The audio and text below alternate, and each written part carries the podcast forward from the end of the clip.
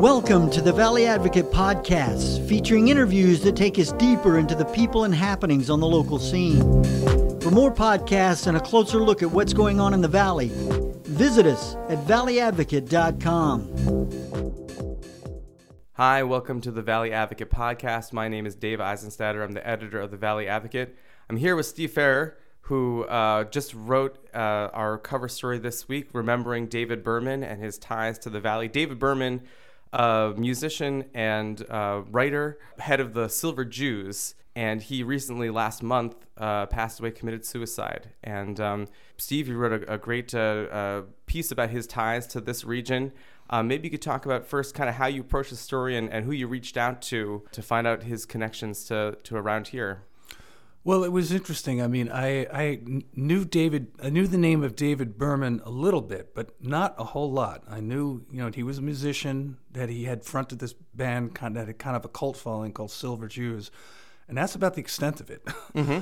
so what happened was we learned about his death uh, when he killed himself, unfortunately, in, in August, and then I started reading about him and discovered this guy was huge in the sort of indie music scene and also in poetry.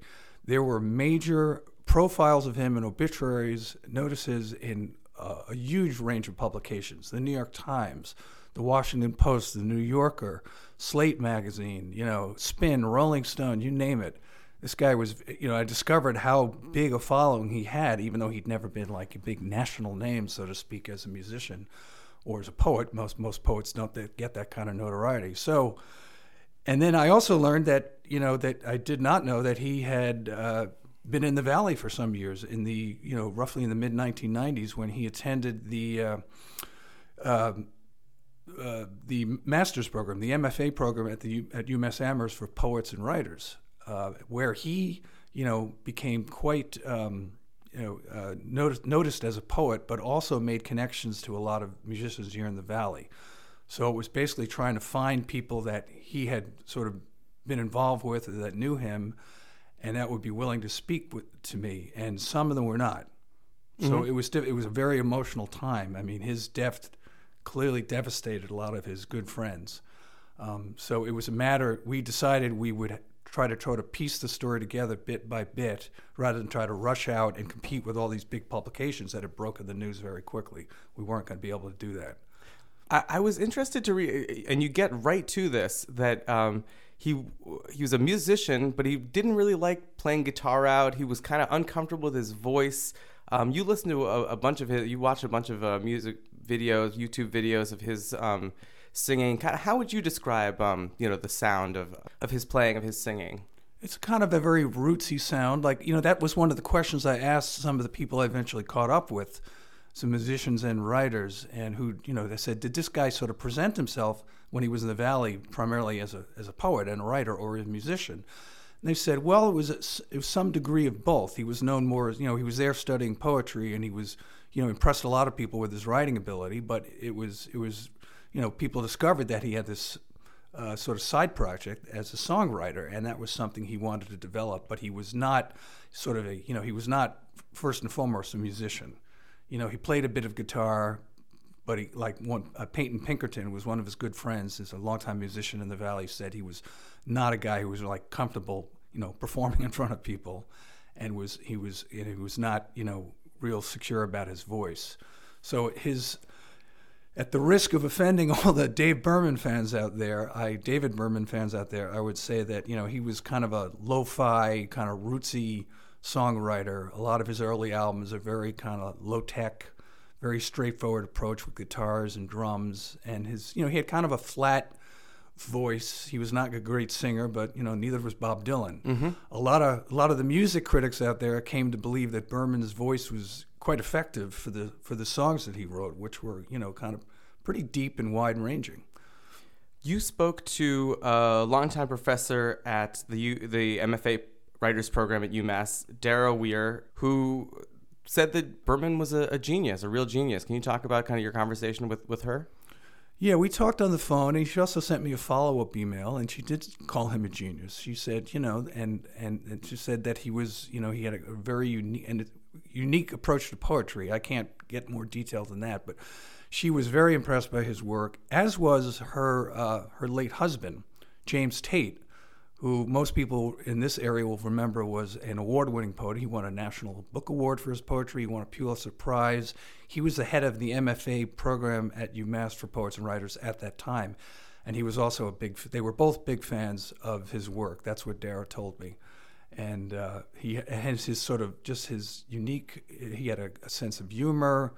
He had a very. Um, it's hard to say how what else you would say about that. Um, you know, because I'm, I'm probably more familiar with his, his song lyrics than his, his poetry. But she just, I remember she said to me, we just were big fans of his sort of out of the, you know, out of this world approach to poetry. It was very unique. Talking about his music, you know, he did some recording here in, or, or, or at least uh, he stayed here in Northampton uh, kind of later in life to do a little bit of his recording, I understand. Uh, e- even when he was sort of having some kind of troubles later in life. Maybe you could talk about kind of some of those like later connections that he had with the musicians that he met around here. Well, he had stayed in touch with a number of people. One of them was a guy that I talked to at length for this article, uh, Peyton Pinkerton, a guitarist, and uh, has played with a bunch of bands in the area. He was uh, one of the guys who uh, formed New Radiant Storm King. Um, he was a student at Hampshire College, I believe, when he met uh, David Berman in the 1990s. And uh, Peyton also played with him later on uh, when David Berman like began his first tour ever. He primarily just recorded music and released the albums without ever appearing live or rarely doing it. But he toured between 2006 and 2009 and Peyton did all those tours with him. They went to Israel, they went to other parts of Europe, they went across the United States on a bunch of different tours. And uh, another friend of his at the time was Joe Pernice, who was in the MFA program at UMass with him. And uh, was Joe was one of the seminal guys for the uh, the alt country band, the Scud Mountain Boys, in the 1990s. That became pretty big out of Northampton. They were signed by a big label at the time, and and then Joe eventually went on to become part of the uh, Pernice brothers. Um, and I unfortunately was not able to reach Joe for this article. He was you know, clearly pretty devastated by, by David Berman's death. His death and his music and poetry also um, attracted the attention of a, a, New Yorker writer, Sarah Larson, who also was a 1995 UMass alumna. And uh, she talked about kind of being at UMass at that time. Uh, David Berman really was someone you knew around campus. Yeah, she. I think she said that as well, and and uh, she said I, I think I, we have the quote in the story. I can't remember it word for word, but she said basically, if you were an undergraduate at that time taking you know a literature course, you had a, a, an excellent chance of being taught by a future musical musical heavyweight, mm. either Joe Pernice or David Berman. He said that you know that that David's music wasn't as well known then, but he was you know he was uh, his poetry was considered very good and uh, and she later became a big fan of his music, and um, you know, and she became a, a, fan of Joe Pernice. So I think she stayed in touch, you know, indirectly with David Berman through uh, Joe Pernice, who who had who did who in turn stayed in touch with uh, with uh, David Berman for years uh, for years, just like Peyton Pinkerton did, and um, you know, he sort of he he made his mark here, and he, he, he, he had already recorded one record, I believe, when he was a student here, and that was with a couple guys who later became core members of the of the uh, indie rock group Pavement. They were friends of his. The, the three the, the, three guys all met at the University of Virginia when they were you know college students.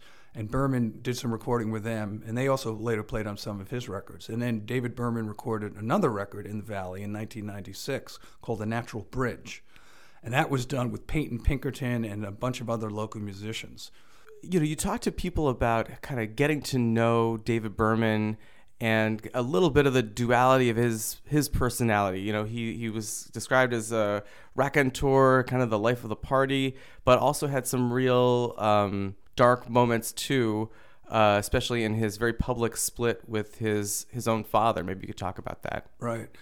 Yeah, I mean, Peyton said uh, that when he was recording the Natural Bridge with uh, David Berman that Berman was, you know, definitely he was having a tough time in the studio. He was, you know, I think he felt a lot of self doubt of what he was doing.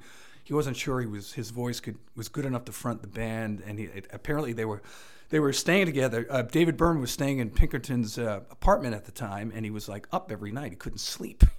he said he eventually had to go to the emergency room in the hospital to get some sedatives, but they eventually got the album done.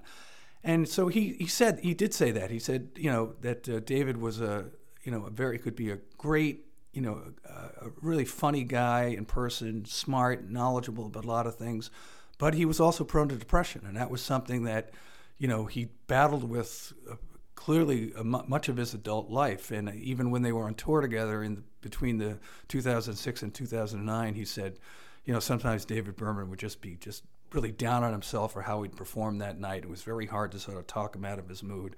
And then, you know, uh, there were periods when he was living in uh, Nashville, Tennessee, where, you know, uh, he tried to commit suicide. He went through depression. He went through periods of substance abuse. And as you mentioned, he had this very public break with his father, who was a very powerful uh, lobbyist and public relations guru who had worked for some, you know, kind of sort of tobacco kind of sleazy yeah. companies. And he, you know, he said in 2009, David Berman said, "I'm, you know, I can't, I'm not, I'm going to stop." Recording and playing music because I need to step back and spend all my attention trying to right the wrongs that my father has done then that's pretty dark. yeah. Know, to have that kind of be that estranged from your parent and to be public about it. And, and to feel the the weight of having to feel like you're righting a wrong from your family, it seems like a it's a yeah, very, it's a I, you know, huge weight to some carry le- around. Some level of guilt, and you know, uh, I don't know. So, some of that um, kind of you know you describe it as some kind of dark humor comes through in a lot in uh, in some of his songs and, and poetry. Uh, do you have any examples that you could share? Well, I know in one of the there's, there's a song we mentioned in the record where he says a song begins with the, the lyrics something to the, the effect of you know where's the paper bag that was holding the liquor just in case I need to puke. you know he, could, he he he he would he would often just poke fun at himself and his own condition and to, to sort of try to make light of it and.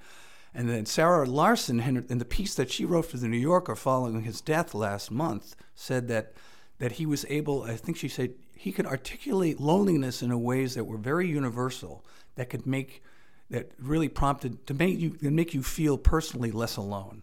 And that was something that struck a chord in a lot of people, I think, you know. Yeah, well, people can um, can check out uh, some videos that we've embedded in in your story, remembering David Berman and his ties to the Valley. It's um, it's in the Advocate this week. It's also online, valleyadvocate.com. Thank you, Steve, so much for speaking with me. All right, it's been a pleasure. Thanks for listening, and don't forget to visit us at valleyadvocate.com.